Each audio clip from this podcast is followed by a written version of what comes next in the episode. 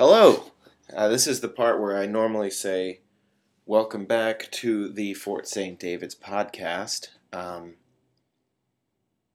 it seems strange because, uh, you know, when, when people say that, they introduce the show uh, on a podcast. It's a throwback to the older era of radio where you were just sort of, you know, if you're just tuning in, you're listening to the Fort St. David's podcast. But you're not just tuning in, you pressed a button on your little portable media playing device that said Fort St. David's podcast, episode 7.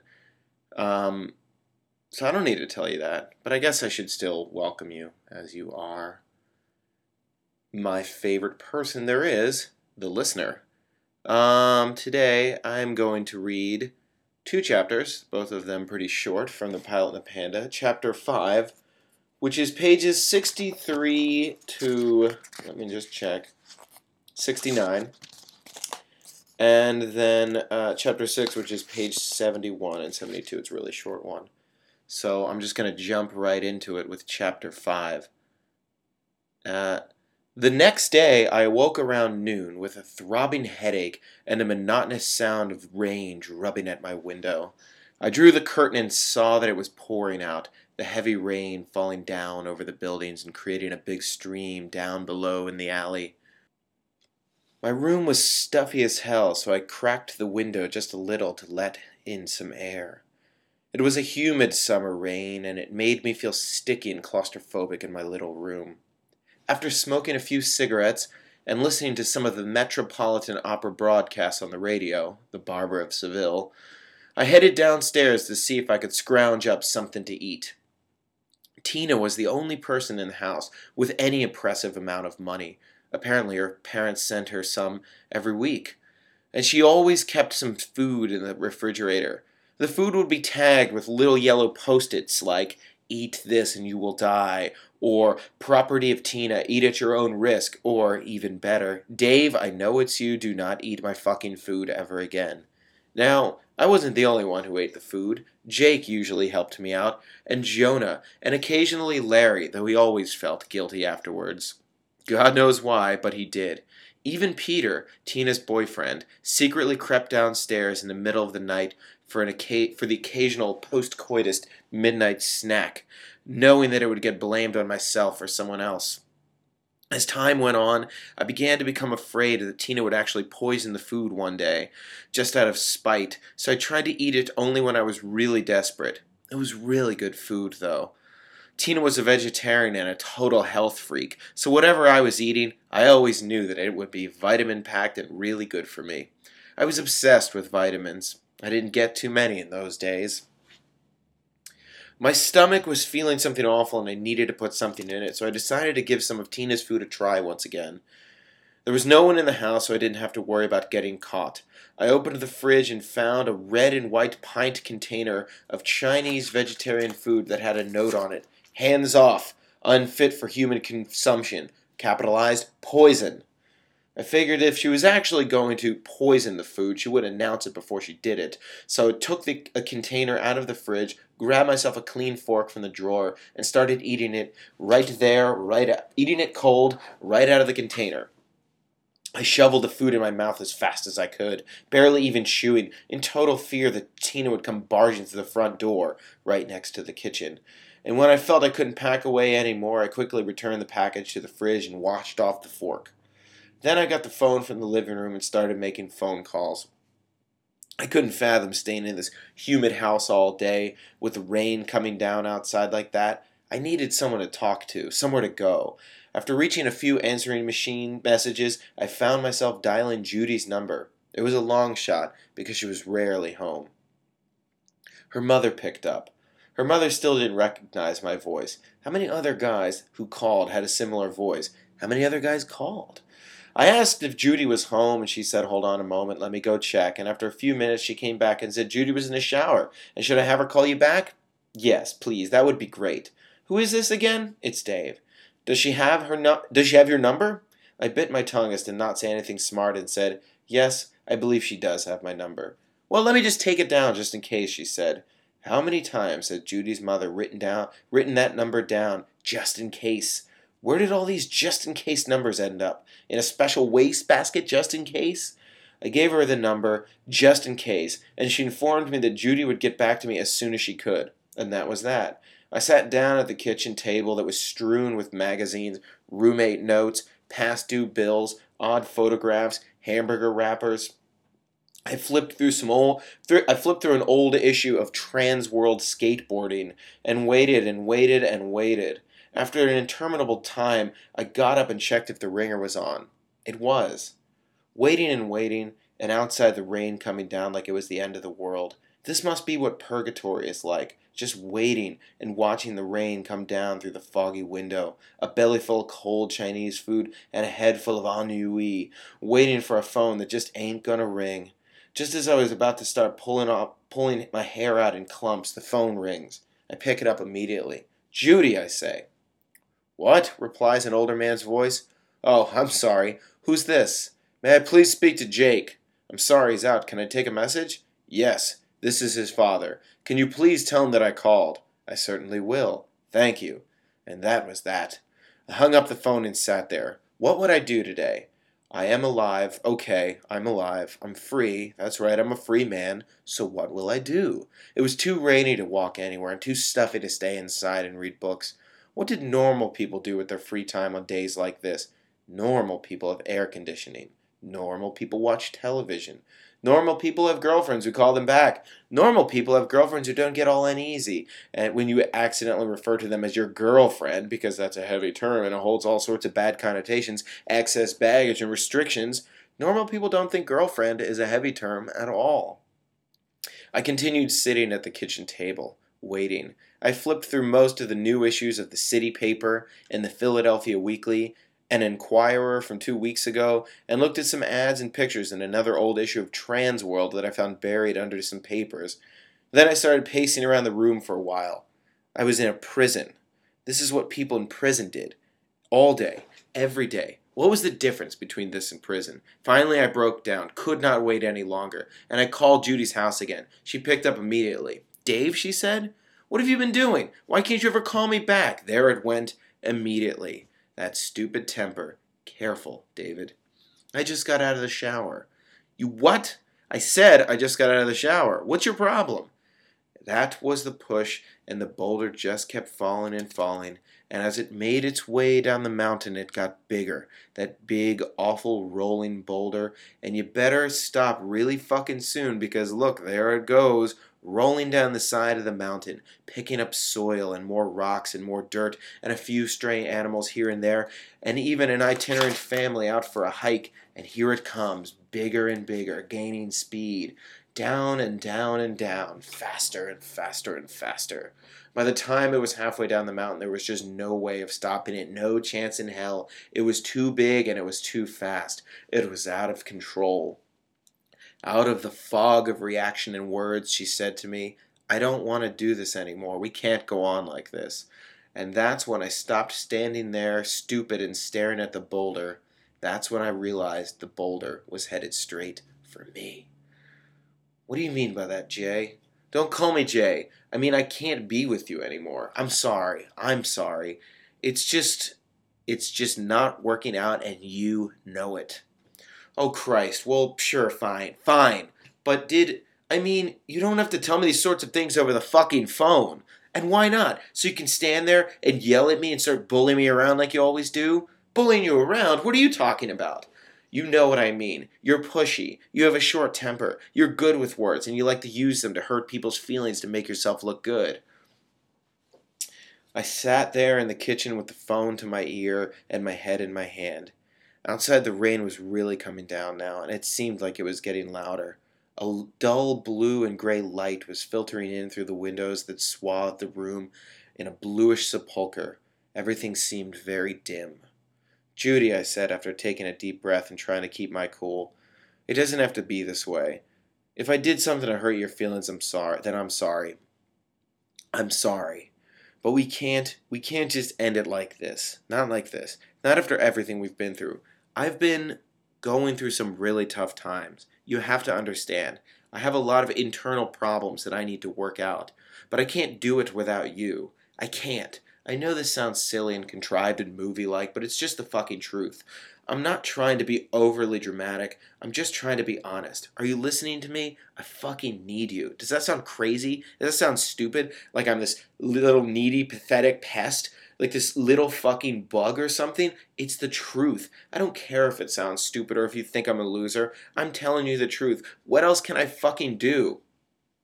And she responds with an ellipse. Look, it's really hard for me. You know you hear that sound? That's me swallowing my pride. Look, okay, look, I know. I know I've been this real jerk to you sometimes, but you have to realize that it's not because I think any it's not because I don't think highly of you. Because you know that I fucking do. It's because of the problems I have with myself.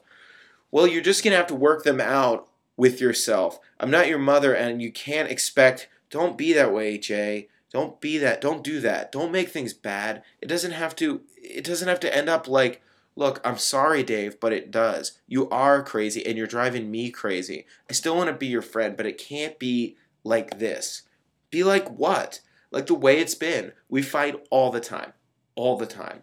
You don't you mean you do mean a lot to me, but I can't be in a relationship with you. Not like this. I just can't. Whatever then whatever. I feel like I'm on fucking General Hospital or something. Just listen to how fucking fake and stupid we sound right now. That's the way you want it to be? Fine then. I hope you're fucking happy. I hung up the phone and turned off the ringer so she couldn't call back, and then I rushed up to my room, slammed the door, and fell face down on the bed, hot tears streaming down my cheeks. It was too much. It, this was it. Everything I tried to do, everything had blown up in my face like a stick of dynamite. I had tried so hard. I pressed my face into the pillow as hard as I could, like maybe if I pressed hard enough I would find a trap door that would take me somewhere else, anywhere else but here in this life. My thoughts sped and banged down violent corners and smashed into dead ends. I began to think about Alice again. Where was she in all this rain? What did she do? What did she do in er, what did she do in all this rain? Was she still in New Jersey? She was where everything had gone wrong. She was the one I had really blown it with, the jagged rock upon which I had shattered all my chances of a good life, a real life, a life with something else besides rain and heartbreak. In all this darkness, it was as if she was the only source of light, the only thing that mattered, that could ever matter. I could see her in her wool cap and mittens, a white snowflake landing on the tip of her nose, her eyes smiling. If only I could talk to her now, just for a few moments, maybe. If only I could lay my head in her lap and she would stroke my hair and she'd whisper into my ear that it would be okay. Shh, it was going to be all right after all. Damn it! I pounded my fist petulantly into the pillow, the only thing I could think to do, still weeping heavily, feeling all busted up and crazy inside. It seemed as if there was nothing I could do in this world. Nothing at all. She was right. I was doomed to be a failure, a complete and utter failure. I was a zero, a less than zero, not even an integer, not even an exponent. I hammered my fist into the pillow over and over again, repeatedly, trying to hold myself together, fighting against a feeling of complete and utter disintegration, dissemination, like I was about to float off into the ether, into nothingness, nihilistically fading into negative space. Why did life have to end up like this? All of our dreams ripped violently from our feeble hands, to be left standing with all that emptiness, just hollowed out husks swaying in the wind. I had the best intentions in everything, in every endeavor I set out for, and always it fell apart right before my eyes, faded into the thin air, with nothing left to show for except fear and a ha- fear and a handful of dust. That's a T.S. Eliot reference. I thought of all the great ones before me, the ones who suffered, the giants of time and art, their tragic and heroic stories stretching before me into the darkness of history. I thought of Dostoevsky. Always, when things got bad, the big D was the first to come to mind. And here's a really funny aside. Uh, there was a uh, small little edition of The Pilot and the Panda that I think actually um, think it might have ended at this chapter. Um, and uh, my good pal Josh Carr put it together, and uh, this was in the spring of 2000. And it was a little cool little booklet version, and it was uh, looked really nice. and I, I gave it to I think I, I, I he made it because I was going to hand it to some people at that 215 Fest, the first one. And I know that Dave Eggers got a copy uh, because he was like, wow, I really like this title. And I never heard from him since, but I liked that he liked the title. I thought that was cool. Um, and uh, Neal Pollack uh, got a copy. And Neal Pollack actually wrote about it on the McSweeney site, and he, he was sort of thanking people. Um, and he mentioned this book only as, and also thanks to the guy who gave me the copy of his manuscript in which he referred to Dostoevsky as the Big D, um, which uh, I think it was even more kind of snarky than that. But uh, the thing I liked was that meant he got to the end of it because this is on the last page. The Big D. I personally uh, have never referred to Dostoevsky as the Big D, although I have re- referred to the brothers Karamazov as the brothers K. As do you. Um, anyway, so the I always thought of Do- I thought of Dostoevsky. Always when things got bad, the Big D was the first to come to mind. We shall have to work out our. This is a, a Big D quote.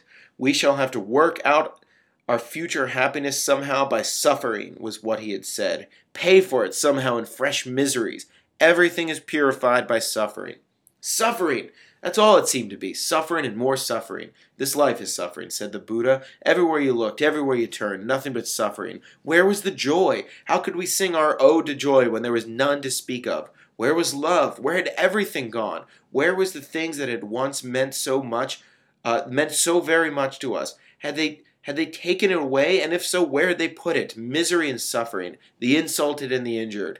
Laying there in my bed, my head in my hands, the tears still streaming down my cheeks, I said to myself, it, it, I said to myself in all of my dreary delirium that I would not allow myself to believe that all this world had to offer was suffering, that I would find joy and peace and love in this wretched, fading world, that I would find a way to smile and to make others smile. I told myself this as I lay there sweating in the youthful delusion of heartbreak feeling hungry and defeated and alone in the world, my mind a whirl and my judgment splintered into a disarray of irretrievable fragments, I told myself that I was going to be a saint, that I would from that moment on hurt no one ever again, that I would give myself up to the world, travel in humble rags, throw myself to the hungry dogs and the sad, wanting faces, and let them do with me as they pleased. I would be humble and I would be pious. I would worship no man and I would worship no God, but I would instead worship all men and all gods. And I would make my way over the land and around the world, doing the will of man and the will of God, and, the, and to the best of my own small ability. I sat up in bed, tingling with cracked revelation, and through my tear stained t- tear streaked eyes, I could see through the foggy window that the sun was beginning to break through the clouds, that huge rays of yellow, life giving sunlight were beginning to stream down into the city, and I knew that there that though and and I knew though there were no songbirds in the city, that somewhere else, somewhere not too far away, that the birds would indeed be singing. And thus ends the fifth chapter.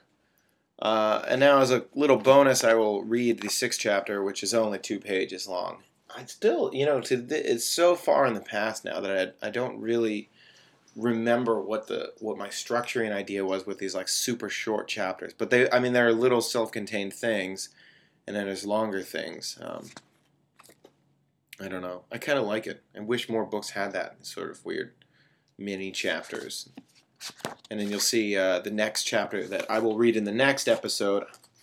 I haven't figured out how I'm going to split it up it's very long, but it's called Preludium. Um, and there is a uh,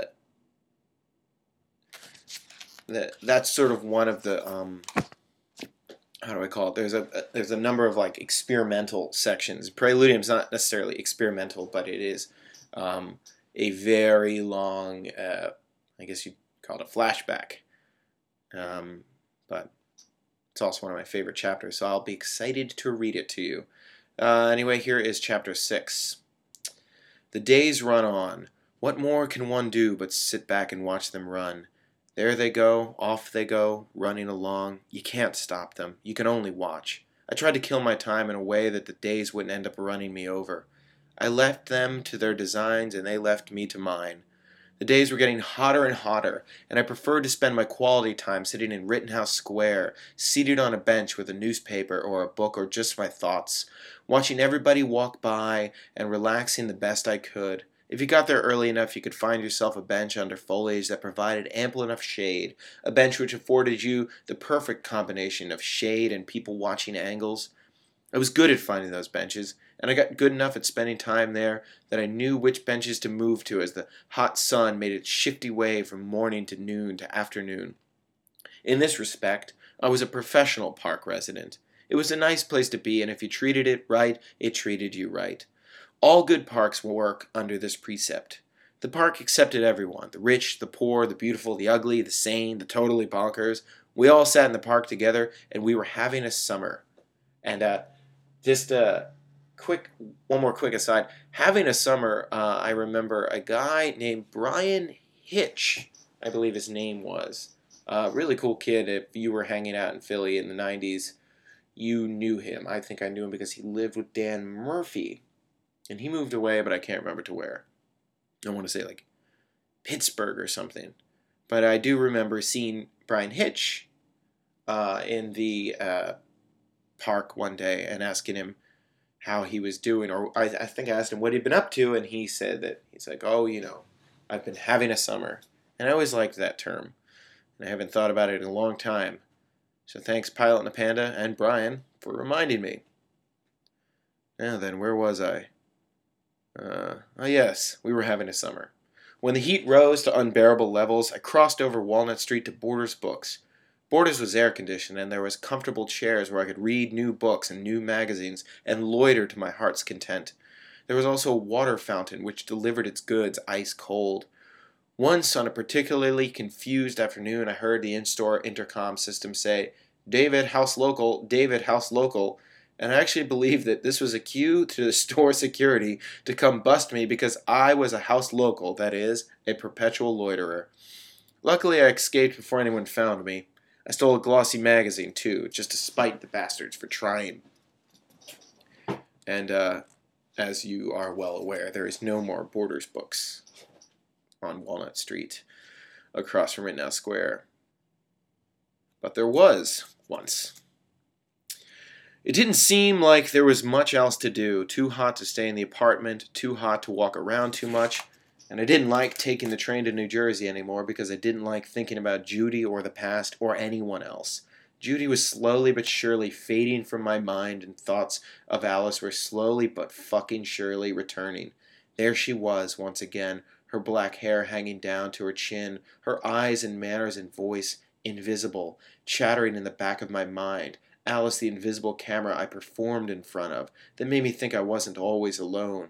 Once again, she was joining me in my life, in my world, the world that happened when I walked alone at night and watched the dark summer skies as thin clouds passed with me as I sat by the nighttime river and heard the lonely sounds of boats as they drifted down the black waters, and the light played its beguiling magic, and the lapping waters gurgled against the rotting piers. I held her invisible hand and explained everything I saw and felt in this new world I was falling further and further into.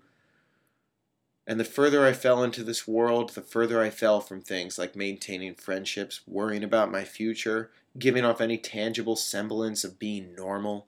Alice was holding me together and breaking me apart at the same time. Like the fate of poor Prometheus, my innards were eaten out, restored the next day, only to be eaten again. And that wraps it up. And uh, thanks again. And uh, as I mentioned in the last episode, go to the iTunes site and vote and review this and say it sucks or you love it. And also share it with your friends. Put it on a mixtape. Enjoy it. And uh, I'll see you next time.